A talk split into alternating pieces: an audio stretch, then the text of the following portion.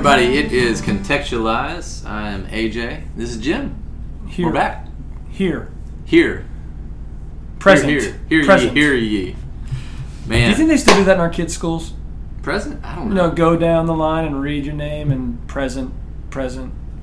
I don't know. I mean, They don't care if they're there or not anymore. Just kidding. Anyway, I'm here. AJ's here. Good. we're present. This is the our present to you. This, Yes. This podcast. I Yes. guess.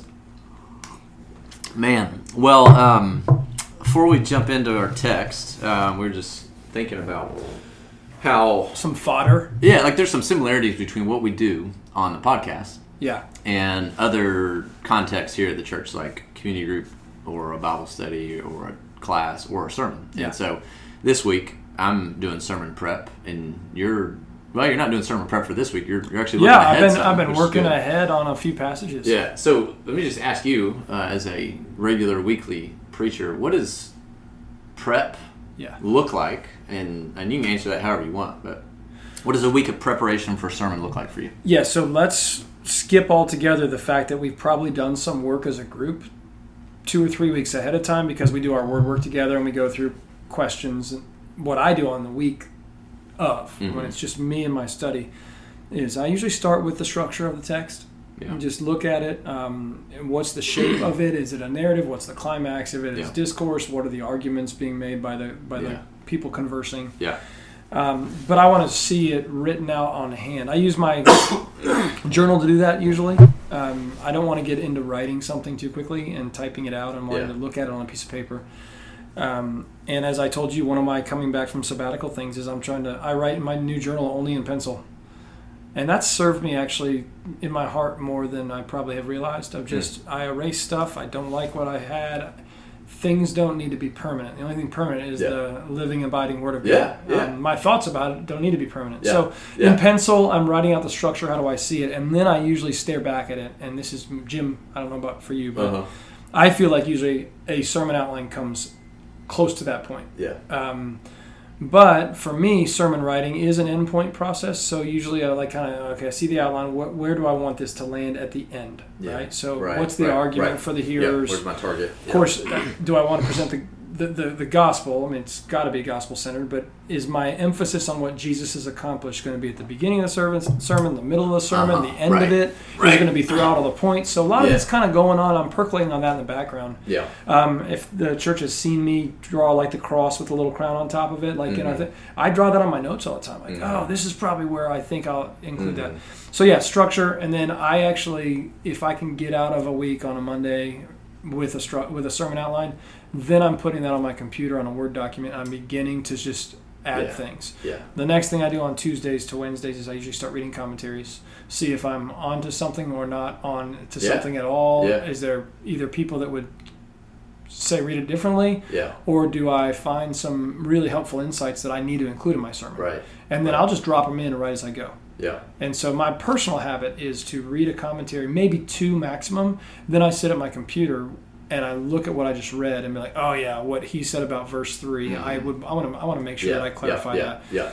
And I decide whether I'm going to quote that person there or I'm going to take a little bit of what they said and actually turn spin it my own way Right. because. I see it a little different. Yeah. Um, and then I might read two more commentaries later and do the whole thing. Okay. So I don't write point one on Tuesday, point two on Wednesday, point three on Thursday, and some people do that. Yeah. Right? I'm more the whole thing all the time. Yeah.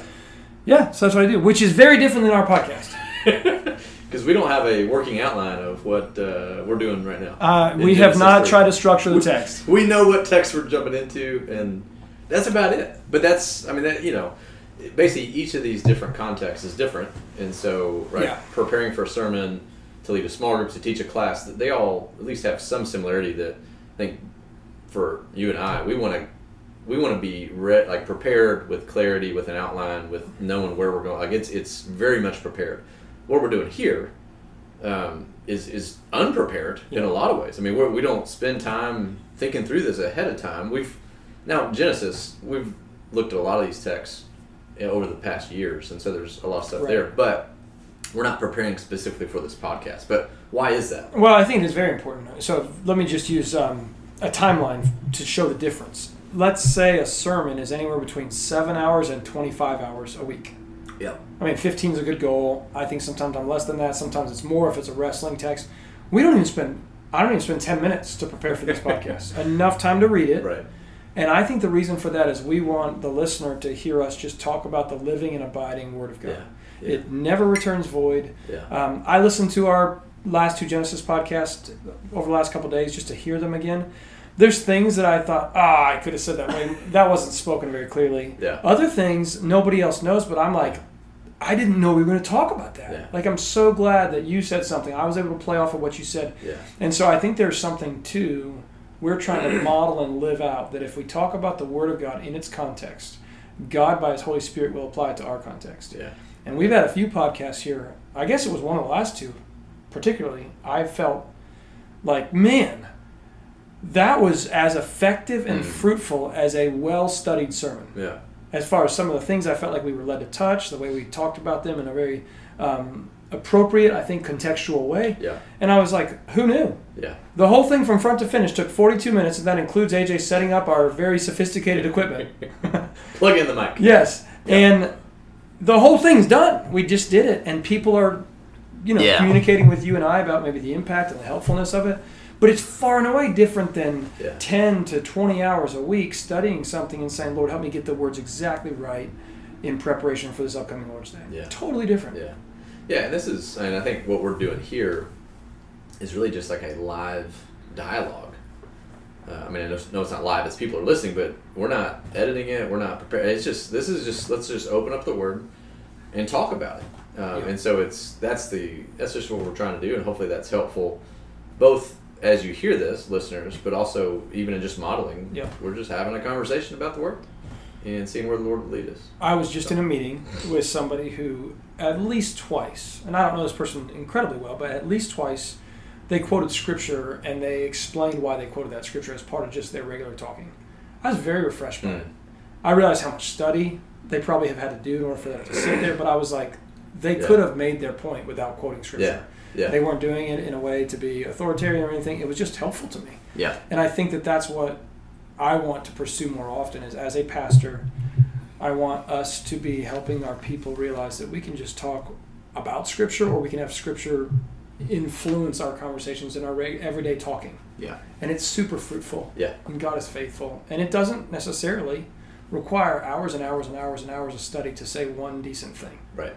What does it look Yeah. like for just Christians to? I mean, Peter quotes from the prophets when he says basically, "Young men, you're gonna have the Spirit working Yeah. in you. Ladies, Yeah. you're gonna have the Spirit working in you. Right. Children, you'll have the Spirit Right. working in you, and you can all just talk about God's work and word Yeah. by the Spirit's help in you." Is that. Acts two? I Yeah. think Yeah. that was very poorly sung. And Joel too. Uh, it- yeah. Peter's quoting from Joel. Yeah. But there's something to that. There's a vibrancy to it, and that's what we want to have happen here. It's good. All right. Genesis three. So the uh, the story so far, Genesis one and two, has been very good.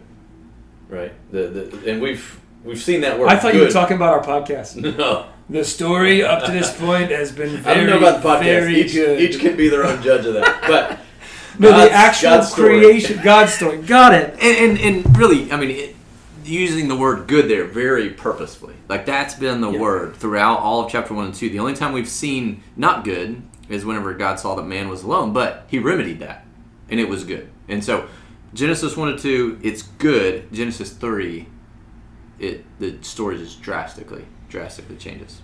Yeah. Now the serpent was more crafty than any other beast of the field that the Lord God had made. So straight away, we have a particular beast of the field that God had made Mm-hmm. be called out, be isolated, and we learn that things are not all perfect. yeah. And so he approaches the woman and says, "Did God actually say, you shall not eat of any tree in the garden?" Now, I mean, just we, God, there's so much we can go into. I know. But he's he, his question is is questioning what God has said. Right? Did God actually say this? Yeah. And so, I mean, it's the question isn't so much about. It's not merely about the tree. It's about what did God say? Did God really say this? Like that. That's the the root of it here. Right, and she responds with, "Let me tell you what God said. God said we may eat of the fruit of the trees in the garden." And God said, You shall not eat of the fruit of the tree that's in the middle of the garden.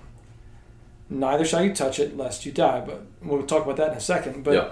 I do find it to be interesting that Satan's first interaction with image bearers of God is to seek to cause them to question what God said. Yeah.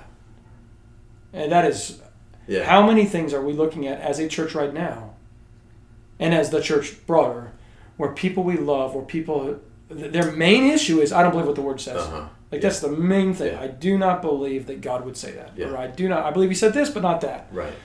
We're a revelation questioning people, Yeah. made in the image of the God who should not be questioned, and Yeah. yet sin is the Yeah. is the doing of that. Yeah. And temptation is the tempting toward that. Right. And here we have it. Well, it's, it's this is interesting. You were talking about your sermon prep earlier. So I was working on my sermon earlier, uh, like two hours ago. I'm sorry for rudely not asking you if you're No, it, that, that, that's not my point. But um, yeah, this Sunday we're going to be looking at the parable of the sower and what Jesus teaches there. And one of the one of the things I'll say, or it's at least in my notes, so we'll see, is that Christianity is inherently a, a word based religion. yeah. And it's just it's interesting to see that here in Genesis three that right God speaks back in chapter two, and then here in chapter three, the first temptation is about the very words that God has said. It's attacking the words, it's doubting the words, it's questioning the very words that God has given.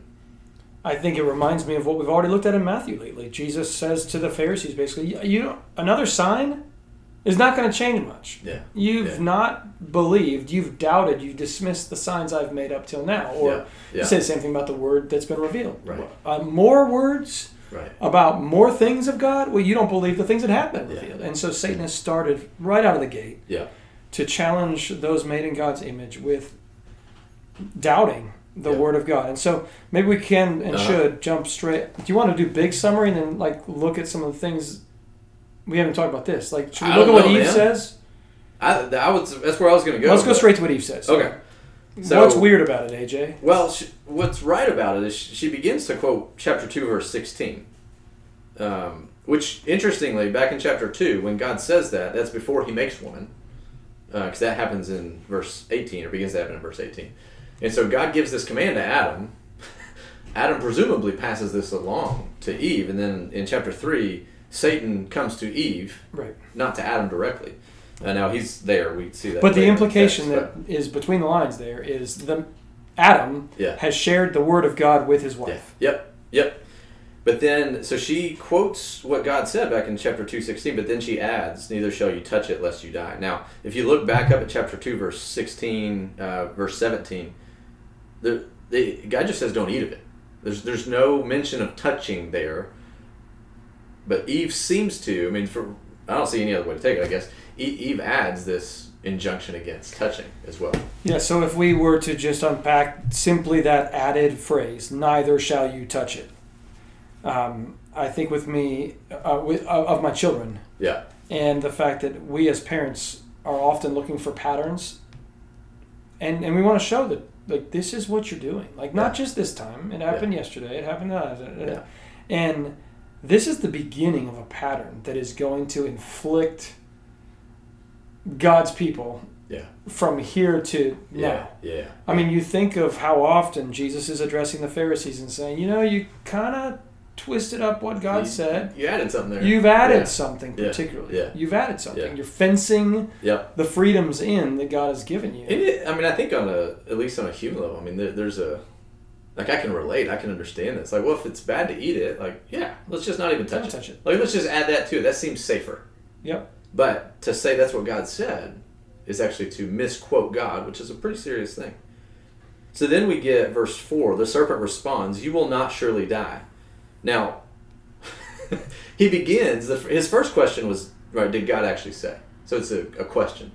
Now he says, You will not surely die. If we look back up at chapter 2, verse 17, God says, In the day that you eat of it, you shall surely die. So this is a flat out Quoting of God and denial of what God Yeah, said. just like Yeah. God has lied to you. Now I'm not just questioning him now. I'm calling God a liar. And he goes on, for God knows when you eat it, your eyes will be open, you'll know good and evil. That's that's verse five. Do you think that's, uh, I mean, obviously Satan lies about you will not surely die. Yes, you will. Not necessarily in that moment, but you will die. Yeah.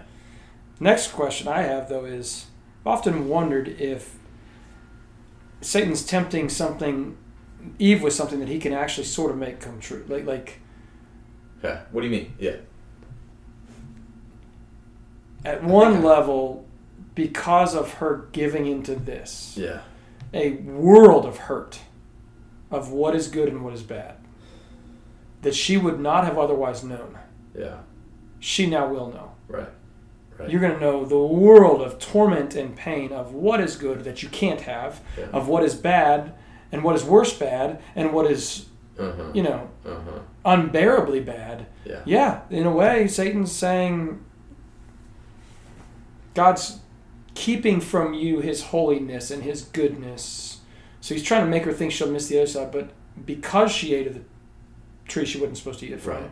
she actually does have this tormented, oh, Yeah. now good and evil. Yeah. And the war of it is your reality, Right. Eve. Right.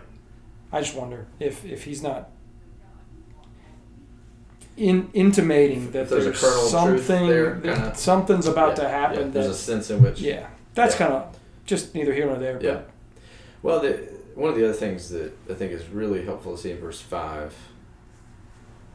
Well, uh, two things, maybe. Verse four, right? He, he calls God a liar, and then verse five, he he he assigns some motive to God. mm, God knows that. you yeah know, like yeah God's, that's all false God's keeping something from you. yeah that's all false So he's not only calling God a liar, but implying that he's bad or doesn't have her best interest, you know, that kind of thing.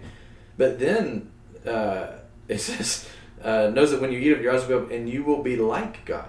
Like, it's like, dude, did you, or Eve, Adam, did y'all not know what happened in chapter one when God created you in his image? to make you to be like, him Like, like Satan's promise, or kind of promising or implying something that's already true.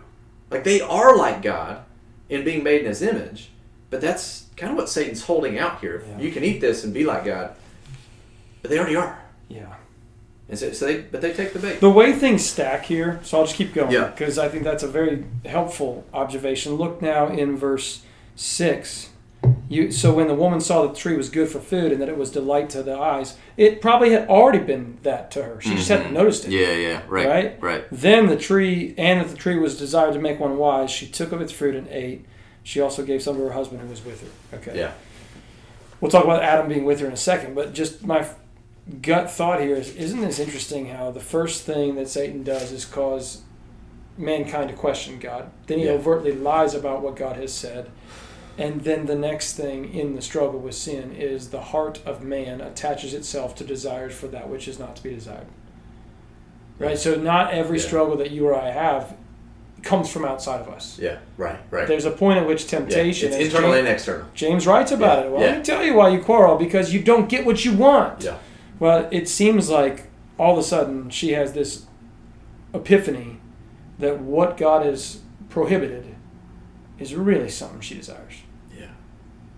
And it She wants what God hasn't given.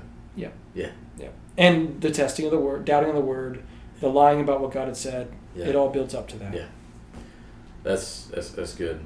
Um, right. And then, oh, go ahead. I was just ask you the significance of Adam being with her when she ate. What are your thoughts there? Yeah, well, I, I mean, I, I'll, I'll give two thoughts. I think one we go back, as is already done, to chapter 2, 15 to 17, Yeah. right? That the the command, or the, the, the charge God gives in chapter 2, 15 is work and keep the garden, um, which again, talked about last time, that's not merely being a gardener, but it's protecting the garden as God's temple. It's a priestly duty. And then God gives the command there to Adam. And so, for this to be under Adam's nose, or, or beside his nose, right? He's right there while all this is happening. Um, shows that he is is passively not fulfilling the very duty God has given him to fulfill. His helper is there, being attacked, being tempted, and he's just watching. Yep. Like he's he's not helping his helper or protecting his helper. I don't know when the observation started to happen, but and I don't. We don't really watch regular TV anymore. I guess it still exists, but um, you know, like sitcoms and stuff like that back in the day. You know, people have written and people have observed that the father figure in many more modern shows. He's sort of a doof. Mhm. He's passive. Yeah, he just right, kind of gets right. run over. He gets made fun of. Right. He's not. He's a comedic guy. In fact, he's not anything close to toxic mas- masculinity. He's, it's, it's, either, it's either that or it's the opposite. Yeah. Yeah. But instead of just saying, "Oh, look, Hollywood's decided to make the man look neutered," and like he doesn't really care to help, it's right here. yeah. He's right there, and he doesn't lead. He doesn't love. He doesn't serve. He doesn't sacrifice. He doesn't do the things that he could be doing. And he's the one who God actually originally spoke to prior to Eve even Yeah. being created. So Yeah. I think there's something to. I mean, I don't like the caricature, but I think it's expressing that yeah. which Yeah. Exists in a sinful world, and we see right here in Genesis. 3. Well, yes, that's that's that's helpful. I think um, I don't like the caricature caricature either, and maybe it's partly because the caricature is done in a comedic fashion, or even in I mean, in some ways, it's kind of a, held up as an ideal. Uh, in in some ways, it could, but like what we're seeing here is it's tragic. Yeah. Like there's a weight to that passive onlooking that's not fulfilling. Yeah. So like the duty he's been given. It's totally tragic. Yeah. And an example of what we were saying at the beginning of the podcast. You did not know I was going to bring up sitcoms, and I don't think we've No. ever talked about sitcoms No. in our life together. So- Check it off the list. we got it. But it is interesting. Those are the kind of connections we want to make as we think about yeah. how does the Word of God Yeah. inform what we're seeing in our world around us. And Yeah. what our world around us doesn't do is it doesn't emphasize nor care necessarily about the Yeah. tragic reality yeah. of mankind Yeah. not being as God's made us to be. Yeah. So. Yeah. Yeah, so then verse 7, there's the consequence. Mm-hmm. Not the punishment yet, but the consequence. Right. Then the eyes of both were opened, and they knew they were naked. Yeah. Well, that that kind of comes back to where you were talking earlier. There, there was a little edge, a little bit of truth in what Satan was saying. Yeah, He, he says your eyes will be open, and then that's what we found out. their eyes were open. Not the way they thought they would be. No. No, Not the way exactly they right. promised. But their eyes are open. Gosh, there's so. There's just so many window into sin here. Yeah. How many times does someone say, "I'm going to go get what God has made to be"? good"? I mean, I'm thinking sexuality. I'm thinking Oh, yeah. all sorts of Yeah. things where somebody tries to quote grow up and be mature, and it's actually not growing up. It's not being mature, and they do it only to have their eyes open to say, "Now something that had meaning doesn't have meaning. That which I thought would deliver hasn't delivered." Yeah. And and my eyes are now open to what being an adult is Yeah. Or feels like, and it wasn't what I thought. Yeah. It wasn't what the world told me. Right. And you have that on display right here. Yeah. They knew they were they knew they were naked. They were, and I, I don't know if I've ever thought too much about why that word's important. I don't think the word naked necessarily just means unclothed, but right. think about the vulnerability of Mhm. nakedness. Think about Mhm. the sense of not being protected or at least being able to be scrutinized. There's all sorts of things that come along with that for Right. us. Right. Yeah, and uh, it, it, it certainly echoes going back up to verse 25 of, of chapter 2 the man and his wife were both naked and were not ashamed. Now, here we see nakedness and then an immediate response of trying to cover up that nakedness. And then and, and we won't get into verse 8 and following, but there's, uh, there's other ramifications that are going to come after this too. So, this is a. Uh, this isn't a comfortable knowledge of nakedness, right? This is a No. They- they're not naked and unashamed anymore. They're naked and shamed. They're naked and fearful. So you know how the New Testament, Paul will write about the flesh, which you know is if, if we're in Christ, your flesh has been crucified. You know, but the scriptures would also still reveal that our corruption is something we battle. Mm-hmm. Mm-hmm. We've been rescued from the wrath due our flesh and corruption, but we still have it show up, and we see it. We need to learn how to repent and turn from it. Yeah. We think of this self-covering as one of the greatest Absolutely. underlying or undercurrents of our corruption Yeah. that whenever we feel it whenever we try to hide whenever we try to do a lie that covers something up whenever we we're self-covering Yeah. and that is a product of the original fall of man Yeah. Yeah. Yeah. It's it's our uh, our natural way of our mo, right? this is how we relate because we're on this side of Adam. Is it pushing too hard or just throwing too much into the text to say they probably were trying to cover not just what they didn't want God to see, but also what they didn't want each other to see? Yeah. No. I, well, no. Yeah, I agree with you. I was trying to think where your question was. I don't either. Is I don't it pushing it too far? I don't think so, and I, and I think that really gets unpacked in the, the verses that follow because not only is uh, conflict, tension, strife, uh, separation, whatever word we want to use there, enter between man and God here, but we see it between man and man, or Adam and Eve, man and man and woman, right? And that, that's going to show up in these next couple verses. Um, the, let me make one other observation is if we think big picture of Genesis 1 to 3. So Genesis 1, God makes everything. He makes man in his image. And then at the end of chapter 1, he blesses them and gives dominion. Or be fruitful, multiply, subdue the earth, have dominion over everything on my behalf, right? That's the end of chapter 1. Chapter 2, we zoom in, we see kind of a little bit more command given to, to man. We see God make man and woman. And then chapter 3, we see a creature who is supposed to be under the dominion of man come in and come to the woman who was made as Adam's helper. And then like he, he goes to the woman and then she is there beside Adam. And so Adam is passive in this role, but there's a there's a total flipping of the creational design. Right? The creational design was that man and woman together would rule over the creatures, but then Adam is given this headship role over Eve. Well, he doesn't exercise that. And really he He doesn't protect her. You could say he sub I don't know if even submit is the right word. He passively yields, doesn't fulfill his duty, Yeah. but he yields to her who together they're yielding to a creature. So it's a total flipping of God's creational design. Whoa! I'm thinking Romans 1 now. Okay. Like Paul Yeah, yeah, saying, yeah. you worship the creature rather than the creator. I mean, like, that's what Yeah. sin is. Yeah. Sin is a total reversing, a flipping upside down Yeah. of God's good Yeah. design Yeah. across the board. Yeah, yeah. When let me go here too. So Psalm eight um, reflects on this making of, of of man. Says "You- you've made him a little lower than the heavenly beings. You've crowned him with glory and honor. You've given him dominion over the work of your hands. So there's this this glory. I think we may have mentioned this even two weeks ago, but people are made glorious. In Psalm eight is a poetic song about that that reflects on Genesis one to two.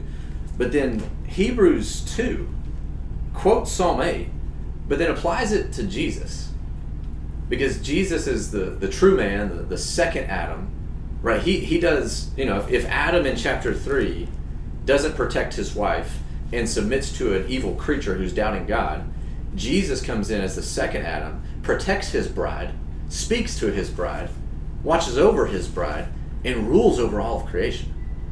Right? It's, it's the complete opposite of what Adam Yeah. does here. And I, I guess I just, I'm struck in this passage by the kind of that, the, worldwide cosmic view of seeing that, that Jesus Yeah. is the second Adam who does the exact opposite of what Adam tragically does in what we just looked at. And connecting everything we're looking at, we're about to study Romans with 46 Yeah. participants in the workshop, and that's where Paul goes right in Romans 5. Yeah, yeah, yeah. And guilt came through one Right. man, but salvation for the many is going to come through the righteousness of the one, Yeah. the new man, Yeah. Christ Himself. And super emphatic. Well, we're not going to go past verse 7, I'm thinking. Right. Or Yeah, we'll have yeah. a three hour podcast for those Because we're at 28 minutes. Um, but I Good. guess the thing I just want to encourage us or listeners or oh, I just lost my place um, uh, to just just note of this the pattern that's on display here uh-huh.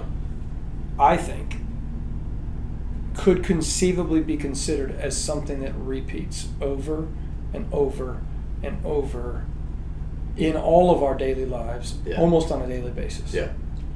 Word questioned, Yeah. God denied, or something absolutely false is ascribed to Him. That's that you know. Right. My heart engages Yeah.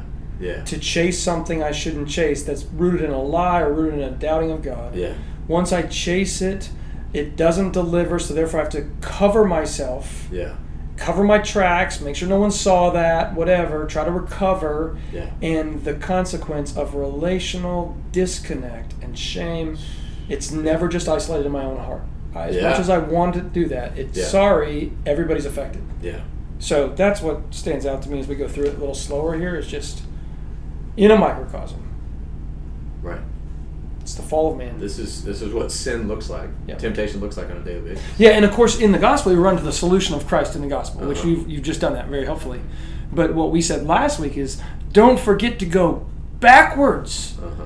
to the created good and the design of God, to the designer you can trust, who's also your redeemer. But don't miss that it wasn't supposed to be this way. Yeah. Yeah. God has given us a glorious gospel to remake that which has been marred by sin. Yeah. But this is what the marring feels like. Yeah. Yeah, and I'll, I'll just add one thought that I think hopefully just adds to what you're saying is that, um, and it's maybe more than implicit. I mean, really, what Satan's saying to Eve and, and Adam there is that if you want X, right, if you want real life, happiness, joy, sad, you know, whatever, like, I'm going to promise you something, but it's it's not what God's commanded. It's it's beyond or against what God like. What God's commanded you is not going to get you what you really want. Correct. And there's this separation between our fulfillment or our desires and what God has commanded. Um, but that goes against all of chapters 1 and 2, where we see that God is good. He's made everything good, He's given good commands. And I mean, I, I can think about that personally that temptation, one way to think about temptation for me and for all of us is that Satan tempts us to doubt God's goodness. Yep. for us or you know in some some form or way. That, that god's goodness is not connected to his commands or god isn't he's holding out on me. There's goodness outside of what god has or something better out there.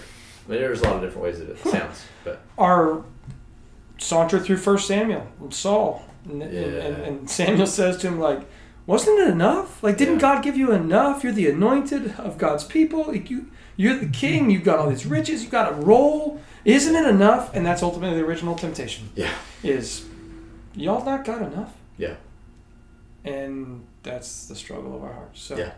so we'll pick up next week in verse eight, which we will see not just the self consequences, uh-huh which is like the covering, but there are divinely or, uh, orchestrated, divinely um, declared yeah consequences Yeah. for man, Yeah. woman, Yeah. and for the serpent. We'll Yeah. that next week.